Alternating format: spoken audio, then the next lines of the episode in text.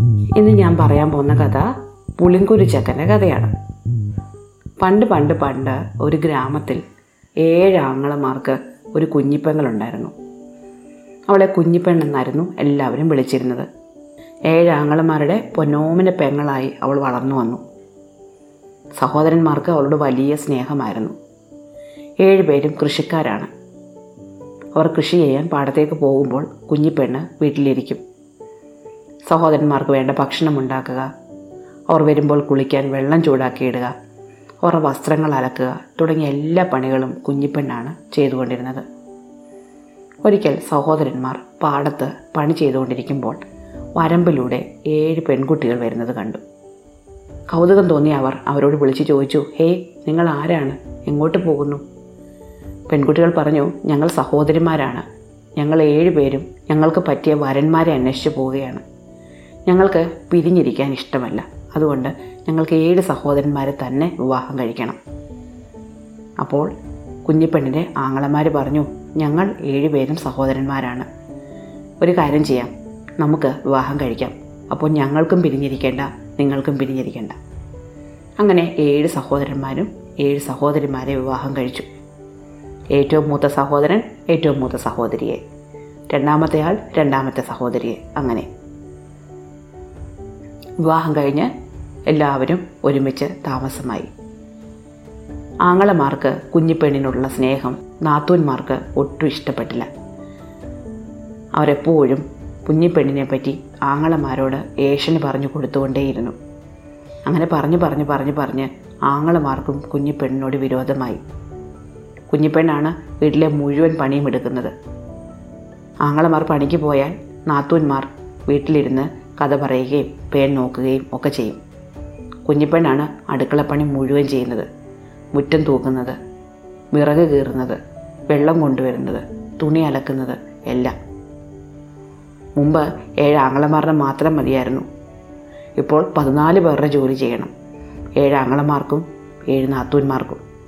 കുഞ്ഞിപ്പെണ്ണ് ആകെ ക്ഷീണിച്ച് വശം കെട്ടു. എന്നാലും അവൾ ആരോടും ഒരു പരാതിയും പറഞ്ഞില്ല. ഒരിക്കൽ നാത്തൂന്മാർ കുറച്ച് നെല്ലെടുത്ത് കുഞ്ഞിപ്പെണ്ണിനോട് പുഴുങ്ങാൻ പറഞ്ഞു. കുഞ്ഞിപ്പെണ്ണ് നെല്ല് പുഴുങ്ങി. പുഴുങ്ങിയ നെല്ല് ഒരു പായയിൽ വിരിച്ചിടാൻ പറഞ്ഞു. ഒരു വലിയ പായ നിവർത്തി കുഞ്ഞിപ്പെണ്ണ് നെല്ലുണക്കാനിട്ടു അപ്പോൾ നാത്തൂന്മാർ അവളോട് പറഞ്ഞു നെല്ല് സൂക്ഷിച്ചു കൊള്ളണം. ഒരു മണി പോലും നഷ്ടപ്പെടരുത്. ഞങ്ങൾ കാട്ടിൽ പോയി പൂ പറക്കിയിട്ട് വരാം. നാത്തൂന്മാർ കാട്ടിൽ പൂ പറിക്കാൻ പോയി. ഈ സമയത്ത് കുഞ്ഞിപ്പെണ്ണ് നെല്ലിന് കാവലിരുന്നു. നല്ല ക്ഷീണമുണ്ടായിരുന്നു. എപ്പോഴും പണിയല്ലേ? കുഞ്ഞിപ്പെണ്ണ് ഉറങ്ങിപ്പോയി. ഉറങ്ങിപ്പോയ സമയത്ത് ഒരു വലിയ കാറ്റും മഴയും വന്നു. കുഞ്ഞിപ്പെണ്ണ് അറിഞ്ഞില്ല. കാറ്റത്ത് പായ പറന്നുപോയി. മഴയത്ത് നെല്ല് ഒഴുകിയും പോയി. നാത്തൂന്മാർ വന്നപ്പോൾ നെല്ലുമില്ല പായയുമില്ല. കുഞ്ഞിപ്പെണ്ണ് നല്ല ഉറക്കം. അവർ അവളെ തല്ലി വീടിന് പുറത്താക്കി. കുഞ്ഞിപ്പെണ്ണ് കരഞ്ഞ് യാചിച്ച് അവരോട് മാപ്പ് ചോദിച്ചു. ആരും അവളോട് ക്ഷമിച്ചില്ല. പണി കഴിഞ്ഞ് വന്ന ആങ്ങളമാരും അവളോട് ഒട്ടും ദേവ കാട്ടിയില്ല. അങ്ങനെ കുഞ്ഞിപ്പെണ്ണ് വീട്ടിൽ നിന്ന് പുറത്തായി. അവൾക്ക് പോകാൻ ഒരിടവും ഉണ്ടായിരുന്നില്ല. കരഞ്ഞുകൊണ്ട് അവൾ ഗ്രാമവീഥിയിലൂടെ മുന്നോട്ട് നടന്നു. ഗ്രാമത്തിന്റെ അതിർത്തിയിലെ പുളിമരത്തിന്റെ ചുവട്ടിൽ അവൾ ചെന്നിരുന്നു. അവൾക്ക് അവിടെ നിന്ന് എങ്ങോട്ടും പോകാനുണ്ടായിരുന്നില്ല. അങ്ങനെ കുറേ നേരം ആ മരച്ചുവട്ടിലിരുന്നപ്പോൾ അതുവഴി ഒരു വേടൻ വന്നു. വേടൻ കാട്ടിലാണ് താമസം. കാട്ടിൽ അലഞ്ഞു തിരിഞ്ഞ് നടന്ന് തേനും കാട്ടുപഴങ്ങളും കായകളും ഒക്കെ ശേഖരിച്ച് നാട്ടിൽ കൊണ്ടുവന്ന് വിൽപ്പനയാണ് പണി. കാണാൻ സുന്ദരിയായ ഒരു പെണ്ണിനെ കണ്ട് വേടൻ അവിടെ നിന്നു. കുഞ്ഞിപ്പെണ്ണ് അവളുടെ അവസ്ഥയെല്ലാം അയാളോട് പറഞ്ഞു. അങ്ങനെ വേടൻ അവളെ വിവാഹം കഴിച്ച് കൂടെ കൂട്ടി. അവർ ആ പുളിമരത്തിന്റെ ചുവട്ടിൽ തന്നെയായി താമസം. കുറേ കാലം കഴിഞ്ഞു. ഏഴ് ആങ്ങളമാർക്കും ഓരോ പെൺകുട്ടികൾ ജനിച്ച വിവരം കുഞ്ഞിപ്പെണ്ണറിഞ്ഞു അതേ സമയത്ത് തന്നെ കുഞ്ഞിപ്പെണ്ണിന് ഒരു മകനും ജനിച്ചു. കുഞ്ഞിപ്പെണ്ണിന്റെ വീടിരിക്കുന്ന പുളിമരത്തിനടുത്തുകൂടിയാണ് ആങ്ങളമാർ കുഞ്ഞുങ്ങളുടെ ജാതകം നോക്കാൻ പോകാറ്. മൂത്ത ആങ്ങള അയാളുടെ കുഞ്ഞിന്റെ ജാതകം നോക്കാൻ വേണ്ടി പോകുന്ന കണ്ടപ്പോൾ കുഞ്ഞിപ്പെണ്ണ് ഓടിച്ചെന്നു. ചേട്ടാ ചേട്ടാ എനിക്കും ഉണ്ടായി ഒരു മകൻ. അവന്റെ ജാതകവും കൂടി നോക്കുമോ? മൂത്ത ചേഷ്ടം പറഞ്ഞു വഴിയിൽ താമസിക്കുന്ന പെണ്ണിന്റെ കുഞ്ഞിന്റെ ജാതകം ഒന്നും നോക്കാൻ ഞാനില്ല. രണ്ടാമത്തെ ജ്യേഷ്ഠനും വന്നു. കുഞ്ഞിപ്പെണ്ണ് പിന്നാലെ ഓടിച്ചെന്നു. ജ്യേഷ്ഠ എന്റെ കുഞ്ഞിന്റെ ജാതകം കൂടി നോക്കണേ. ജ്യേഷ്ഠൻ പറഞ്ഞു ഇല്ല ഇല്ല നീ എന്റെ ആരുമല്ല. മൂന്നാമത്തെ ജ്യേഷ്ഠൻ വന്നു. കുഞ്ഞിപ്പെണ്ണ് ഓടിച്ചെന്നു. ജ്യേഷ്ഠ എന്റെ കുഞ്ഞിന്റെ ജാതകം കൂടി നോക്കിക്കണേ. അങ്ങനെ ആറ് ആങ്ങളന്മാർ വന്നു. ആറ് പേരും കുഞ്ഞിപ്പെണ്ണിന്റെ അഭ്യർത്ഥന നിരസിച്ചു. എന്നാൽ ഏഴാമത്തെ ആങ്ങളയ്ക്ക് കുറച്ച് അലിവ് തോന്നി. അയാൾ അവളുടെ കുഞ്ഞിന്റെ ജാതകം കൂടി വാങ്ങിക്കൊണ്ടുപോയി. ജോത്സ്യനെ കൊണ്ട് നോക്കിച്ചു. അപ്പോൾ ജോത്സ്യൻ പറഞ്ഞു ഇത് വളരെ വിശേഷപ്പെട്ട ജാതകമാണ്. ഈ കുഞ്ഞ് ഗ്രാമത്തിലെ ഏറ്റവും വലിയ ധനികനായി മാറും. ആങ്ങളയ്ക്ക് ഇതൊട്ടും ഇഷ്ടപ്പെട്ടില്ല. അയാൾ നേരെ വീട്ടിൽ വന്ന് മറ്റ് ജ്യേഷ്ഠന്മാരോട് കാര്യം പറഞ്ഞു. എല്ലാവരും കൂടി കുഞ്ഞ് പെണ്ണെ കാണാൻ ചെന്നു. എന്നിട്ട് പറഞ്ഞു നിന്റെ കുഞ്ഞ് നമുക്ക് ദൗർഭാഗ്യം വരുത്തും. ഈ കുഞ്ഞ് കാരണം നിനക്ക് മരണം സംഭവിക്കും. അതുകൊണ്ട് അതിനെ ഇപ്പോൾ തന്നെ ദൂരെ കളയണം. കൊന്നു കളയണം കുഞ്ഞിപ്പെണ്ണ് പറഞ്ഞു എനിക്ക് എന്ത് തന്നെ സംഭവിച്ചാലും എന്റെ കുഞ്ഞിനെ ഞാൻ കൊല്ലില്ല. ഇവൻ കാരണം എന്ത് ദൗർഭാഗ്യമുണ്ടായാലും അതെല്ലാം സഹിക്കാൻ ഞാൻ തയ്യാറാണ്. കുഞ്ഞിപ്പെണ്ണിനോട് എത്ര പറഞ്ഞാലും അവൾ കുഞ്ഞിനെ കൊല്ലില്ല എന്ന് ആങ്ങളമാർക്ക് മനസ്സിലായി. അവർ വിഷമത്തോടെ തിരിച്ചുപോയി കുഞ്ഞിപ്പെണ്ണ് കുഞ്ഞിനെ വളർത്തി. പുളിമരത്തിന്റെ ചുവട്ടിൽ ജനിച്ചവനായതുകൊണ്ട് അവനെ എല്ലാവരും പുളിങ്കുരിച്ചക്കൻ എന്നാണ് വിളിച്ചിരുന്നത്. പുളിങ്കുരിച്ചക്കൻ അച്ഛന്റെ ഒപ്പം കാട്ടിലും മേട്ടിലും വലഞ്ഞു നടന്നു. കിട്ടുന്നതെല്ലാം ശേഖരിച്ചു നാട്ടിൽ കൊണ്ടുവന്ന് വിറ്റു. വളരെ ചുരുങ്ങിയ കാര്യങ്ങൾ കൂടി തൃപ്തിപ്പെട്ടു. കയ്യിൽ മിച്ചം വരുന്ന പണമൊക്കെ സൂക്ഷിച്ചു വെച്ചു. അങ്ങനെ കുറേ കാലം കഴിഞ്ഞപ്പോഴേക്കും അവർക്കൊരു പശുവിനെ വാങ്ങാൻ പറ്റി. കുറേ കാലം കഴിഞ്ഞ് അവർ ഒരു പശുവിനെ കൂടെ വാങ്ങി. വീണ്ടും ഒന്നിനെ കൂടി. അങ്ങനെ കൗമാരപ്രായം എത്തിയപ്പോഴേക്കും പുളിങ്കുരി ചെക്കന് കുറേ പശുക്കൾ സ്വന്തമായി. പശുക്കളുടെ എണ്ണം നോക്കിയാണ് അന്നൊക്കെ സമ്പത്ത് നിശ്ചയിച്ചിരുന്നത്. നോക്കുമ്പോൾ പുളിങ്കുരിച്ചക്കനാണ് ഗ്രാമത്തിലെ ഏകദേശം നല്ല ഒരു പണക്കാരൻ. കുഞ്ഞിപ്പെണ്ണിന്റെ ജ്യേഷ്ഠന്മാർ ഇതൊക്കെ അറിയുന്നുണ്ടായിരുന്നു. ഏഴുപേർക്കും അസൂയ സഹിക്ക വയ്യാതായി. എന്തായാലും അനന്തരവനെ കാണാൻ അവരെത്തി. പഞ്ചാര വാക്കുകൾ പറഞ്ഞു. അവനോട് ചങ്ങാത്തം കൂടി. എന്നാൽ തന്റെ അമ്മയോട് അവരുടെ ആങ്ങളമാർ ചെയ്ത ദുഷ്ടതകളൊക്കെ പുളിങ്കുരി ചെക്കന് നന്നായിട്ട് അറിയാമായിരുന്നു. അതുകൊണ്ട് അവൻ അമ്മാവന്മാരെ പൂർണമായൊന്നും വിശ്വസിച്ചില്ല. കാലം കുറേ കഴിഞ്ഞു. ഒരിക്കൽ മൂത്ത അമ്മാവൻ വന്ന് പുളിങ്കുരി ചെക്കനോട് പറഞ്ഞു മോനെ എന്റെ മകളുടെ വിവാഹം നിശ്ചയിച്ചു. വിവാഹത്തിന് വരുന്ന അതിഥികൾക്ക് പായസം വെക്കാൻ കുറേ പാൽ വേണം. ഞാൻ കുറച്ച് ദിവസത്തേക്ക് നിന്റെ പശുക്കളെ എന്റെ വീട്ടിലേക്ക് കൊണ്ടുപോയിക്കൊള്ളട്ടെ. പുളിങ്കുരി ചെക്കൻ സമ്മതിച്ചു. അമ്മാവൻ എല്ലാ പശുക്കളെയും അഴിച്ച് തന്റെ വീട്ടിലേക്ക് കൊണ്ടുപോയി. അന്ന് രാത്രി തന്നെ ആ പശുക്കളുടെ എല്ലാം കഴുത്തറുത്ത് അയാൾ കൊന്നു കളഞ്ഞു. എന്നിട്ട് പുളിങ്കുരി ചെക്കന്റെ അടുത്ത് വന്നു.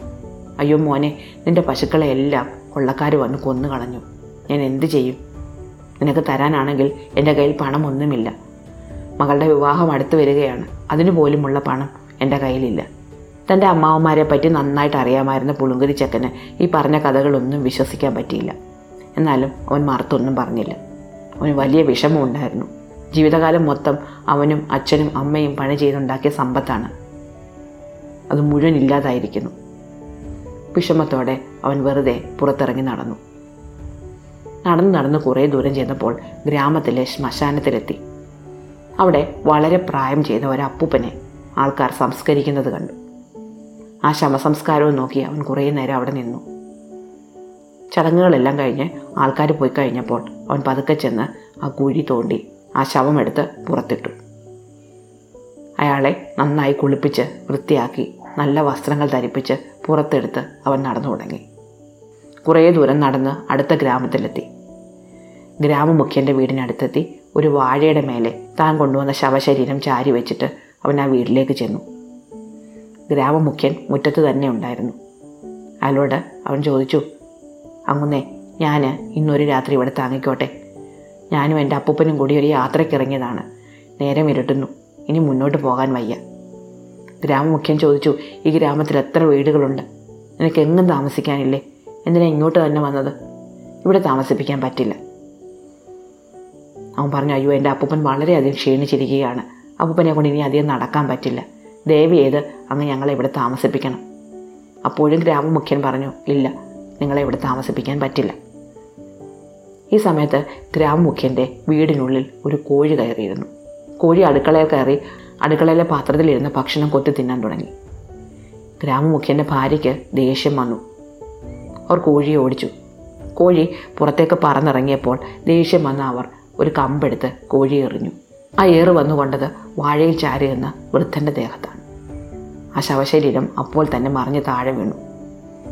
ഇത് കണ്ട പുളുങ്കുരി ചെക്കൻ ഉറക്ക കരയാൻ തുടങ്ങി. അയ്യോ എന്റെ അപ്പൂമ്മ ചത്തുപോയേ. ഗ്രാമമുഖ്യനാകെ വിഷമിച്ചു പോയി. ഭാര്യയുടെ ഏറ് കൊണ്ട് ഒരു വൃദ്ധൻ മരിച്ചിരിക്കുന്നു. പുറത്തറിഞ്ഞാൽ നാണക്കേടാണ്. അയാൾ ചെന്ന് പുളുങ്കുരിച്ചക്കനോട് പറഞ്ഞു കുഞ്ഞെ നീ ഈ വിവരം ആരോടും പറയരുത്. അപ്പൂപ്പനെ ഇവിടെ തന്നെ കുഴിച്ചിട്ടുള്ളൂ ഞാൻ നിനക്ക് ഒരു വലിയ കൊട്ട നിറയെ സ്വർണം തരാം. അവൻ പറഞ്ഞു പറ്റില്ല. ഒരു കുട്ട സ്വർണം എന്റെ അപ്പൂപ്പന് പകരമാവില്ല. രാമമുഖ്യൻ പറഞ്ഞു രണ്ട് കുട്ട നിറയെ ഞാൻ നിനക്ക് പവിഴം തരാം. അവൻ പറഞ്ഞു ഇല്ല. എനിക്ക് എന്റെ അപ്പൂപ്പനാണ് പ്രധാനം. രാമമുഖ്യൻ പറഞ്ഞു കുഞ്ഞ് അഞ്ച് കുട്ട നിറയെ നിനക്ക് ഞാൻ ധനം തരാം.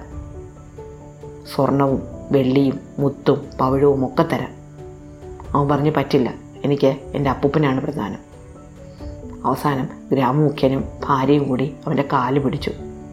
പത്ത് കുട്ട നിറയെ ധനം അവന് കൊടുത്തു.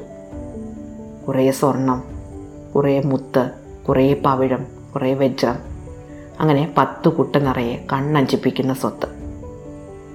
അതെല്ലാം കൊണ്ട് അവൻ തന്റെ വീട്ടിലേക്ക് പോയി.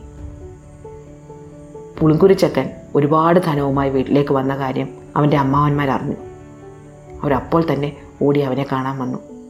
നോക്കുമ്പോഴുണ്ട് പത്ത് കുട്ടകൾ നിരത്തി വെച്ച്. അതിൽ നിറയെ ധനവുമായി പുളുങ്കുരിച്ചക്കൻ ഇരിക്കുന്നു. അവർക്ക് വലിയ അത്ഭുതമായി. അവർ ചെന്ന് ചോദിച്ചു കുഞ്ഞെ നിനക്ക് എവിടെ നിന്നാണ് ഇതെല്ലാം കിട്ടിയത്? അവൻ പറഞ്ഞു ഒന്നും പറയണ്ട എന്റെ അമ്മാവന്മാരെ. അടുത്ത ഗ്രാമത്തിൽ മൃഗത്തോലിന് വലിയ വിലയാണ്. എന്റെ ചത്തുപോയ മൃഗങ്ങളുടെ എല്ലാം തോലുരിച്ച് ഞാൻ അടുത്ത ഗ്രാമത്തിൽ ചെന്നു. ചോദിച്ച വിലയ്ക്ക് അവരത് എടുത്തു. എനിക്ക് പകരമായി കിട്ടിയതാണ് ഇത്രയും സ്വർണവും പണവും. അമ്മാവന്മാർക്ക് വലിയ അത്ഭുതമായി. മൃഗത്തോലിന്റെ ഇത്രയധികം വിലയുണ്ടെന്ന് അവർക്ക് അറിഞ്ഞുകൂടായിരുന്നു. അവരപ്പോൾ തന്നെ തങ്ങളുടെ വീട്ടിലേക്ക് ഓടി തൊഴുത്തിലുണ്ടായിരുന്ന കന്നുകാലികളെ മുഴുവൻ കൊന്ന് തോലുരിച്ച് അടുത്ത ഗ്രാമത്തിലേക്ക് പോയി. ഓരോ വീട്ടിലും കയറി ഇറങ്ങി മൃഗത്തോൽ വേണോ എന്ന് ചോദിച്ചു. എല്ലാവരും അവരെ കളിയാക്കി വിട്ടു. ആർക്കും മൃഗത്തോൽ ആവശ്യമില്ലായിരുന്നു. ആകപ്പാടെ നാണം കെട്ടുപോയ അവർ തിരിച്ച് നാട്ടിലേക്ക് വന്നു. പുളിങ്കുരുക്കൂട്ടൻ തങ്ങളെ പറ്റിച്ചതാണെന്ന് അവർക്ക് മനസ്സിലായി. ഇവനൊരു പകരം വീട്ടണം എന്ന് കരുതി അവർ കാത്തിരുന്നു. ഒരു ദിവസം ഏറ്റവും വിളയെ അമ്മാവനെ കാണാൻ വന്നു. എന്നിട്ട് പറഞ്ഞു മകനെ എന്റെ മകളുടെ വിവാഹം നിശ്ചയിച്ചു. ചെറുക്കന്റെ വീട് കാണാൻ പോകാൻ നീയും കൂടി ഞങ്ങളുടെ കൂടെ വരണം. അവൻ സമ്മതിച്ചു. അമ്മാവന്മാർ എന്ത് ചതിയാണ് തനിക്ക് വേണ്ടി കരുതി വെച്ചിരിക്കുന്നത് എന്ന് അവൻ അറിഞ്ഞുകൂടായിരുന്നുവെങ്കിലും തന്റെ ബുദ്ധിയിലും ഭാഗ്യത്തിലും വിശ്വസിച്ചുകൊണ്ട് അവൻ പുറത്തിറങ്ങി അമ്മാവന്മാർക്കൊപ്പം പോയി. അങ്ങനെ കുറേ ദൂരം ചെന്നു. ഒരു പാലം കടന്നു പോകണമായിരുന്നു. പാലത്തിലെത്തിയപ്പോൾ അമ്മാവന്മാർ ഒരു കയറെടുത്തു. അവന്റെ കൈയും കാലും കൂട്ടിക്കെട്ടി ഒരു ചാക്കിലാക്കി ഒരു കയറിൽ കെട്ടി താഴേക്ക് തൂക്കിയിട്ടു. അവൻ അവിടെ കിടന്ന് വിശന്ന് ചത്തുപോയിക്കൊള്ളും എന്നവർ കരുതി. ആ വഴി ആരും വന്നില്ല. അമ്മാവന്മാർ പോവുകയും ചെയ്തു. കുറേ നേരം കഴിഞ്ഞു. അപ്പോൾ പാലത്തിന് മുകളിൽ കൂടി ഒരലക്കുകാരൻ വന്നു. അലക്കുകാരൻ അലക്കി വെളുപ്പിച്ച തന്റെ വസ്ത്രങ്ങൾ തലയിൽ ചുമടാക്കി കൊണ്ടുവരികയാണ്. ചാക്കിനുള്ളിൽ കിടന്നുകൊണ്ട് അവൻ ഉറക്ക പറഞ്ഞു ഓ എന്റെ നടുവേദന പോയി. ആരാണ് ഈ പറയുന്നത് എന്നറിയാൻ വേണ്ടി അലക്കുകാരൻ കുനിഞ്ഞു നോക്കി. അപ്പോൾ പുളുങ്കുരി ചക്കൻ വീണ്ടും പറഞ്ഞു ഹോ ഇങ്ങനെ കിടന്നിട്ട് എന്റെ നടുവേദനയ്ക്ക് നല്ല മാറ്റമുണ്ട്. അലക്കാരൻ പറഞ്ഞു അയ്യോ എത്ര കാലം കൊണ്ട് ഞാൻ നടുവേദന സഹിക്കുകയാണ്. നീ എന്ത് ചെയ്തിട്ടാണ് നിന്റെ നടുവേദന മാറിയത്? അവൻ പറഞ്ഞു ഒരു ചാക്കിനകത്തിൽ കയറി ഇങ്ങനെ തൂങ്ങി കിടന്നാൽ മതി. കുറേ നേരം തൂങ്ങി കിടക്കുമ്പോൾ നടുവേദന പോകും. അലക്കാരൻ പറഞ്ഞു അയ്യോ എന്നാൽ എന്നെ കൂടെ ഒന്ന് തൂക്കിയിടാമോ? പുളിങ്കുരിച്ചക്കൻ പറഞ്ഞു എന്നെ വലിച്ചത് മേളിലേക്ക് കയറ്റു ഞാൻ ഞങ്ങളെ തൂക്കിയിടാം. അങ്ങനെ പുളിങ്കുരിച്ചക്കനെ അലക്കുകാരൻ വലിച്ച് മുകളിൽ കയറ്റി. എന്നിട്ട് അലക്കുകാരനെ പുളിങ്കുരിച്ചക്കൻ താഴേക്ക് തൂക്കിയിട്ടു. അയാൾ നനച്ചുണക്കി തേച്ച് മടക്കി വൃത്തിയാക്കി തലയിൽ താങ്ങിക്കൊണ്ടുവന്ന പുതുപുത്തൻ വസ്ത്രങ്ങളും എടുത്തുകൊണ്ട് അവനപ്പോൾ പമ്പ കടന്നു. എന്നിട്ട് ആ തുണികളും കൊണ്ട് അമ്മാവന്മാർ അടുത്തേക്ക് ചെന്നു. അമ്മാവന്മാർ ചോദിച്ചു നിനക്ക് എവിടെ നിന്ന് കിട്ടി ഇത്രയധികം വസ്ത്രങ്ങൾ? അവൻ പറഞ്ഞു അമ്മാവന്മാർ എന്നെ വസ്ത്രമെടുക്കാനല്ലേ നദിയിലേക്ക് തള്ളിവിട്ടത്. ആ നദിയിൽ വെള്ളത്തിനടിയിൽ നിറയെ പുതുപുത്തൻ വസ്ത്രങ്ങളാണ്. വാരിയെടുത്ത് വാരിയെടുത്ത് എന്റെ കൈ കുഴിഞ്ഞു. ഇനി കുറച്ചു നേരം കഴിഞ്ഞിട്ട് ഒന്നുകൂടെ പോകണം. ഇത് കേട്ട അമ്മാവന്മാർ ഉടൻ തന്നെ പാലത്തിലേക്ക് ഓടി. അവിടെ നിന്ന് നദിയിലേക്ക് എടുത്തു ചാടി. കുറേ നേരം മുങ്ങി തപ്പി നോക്കി. ഒന്നും കിട്ടിയില്ല. പക്ഷേ കുത്തൊഴുക്കിൽ അടി തെറ്റിയ അവർ വെള്ളത്തിലൂടെ ഒഴുകിപ്പോയി. പിന്നീട് അവർക്കൊരിക്കലും തിരിച്ചു വരാനേ പറ്റിയില്ല. തന്റെ അച്ഛന്റെയും അമ്മയുടെയും അടുത്തേക്ക് തിരിച്ചു പോയ പുളിങ്കുരുക്കൂട്ടൻ വളരെ സന്തോഷത്തോടെ അവർക്കൊപ്പം ജീവിച്ചു. ഇഷ്ടമായോ കഥ. അടുത്ത കഥ. അടുത്ത ദിവസം.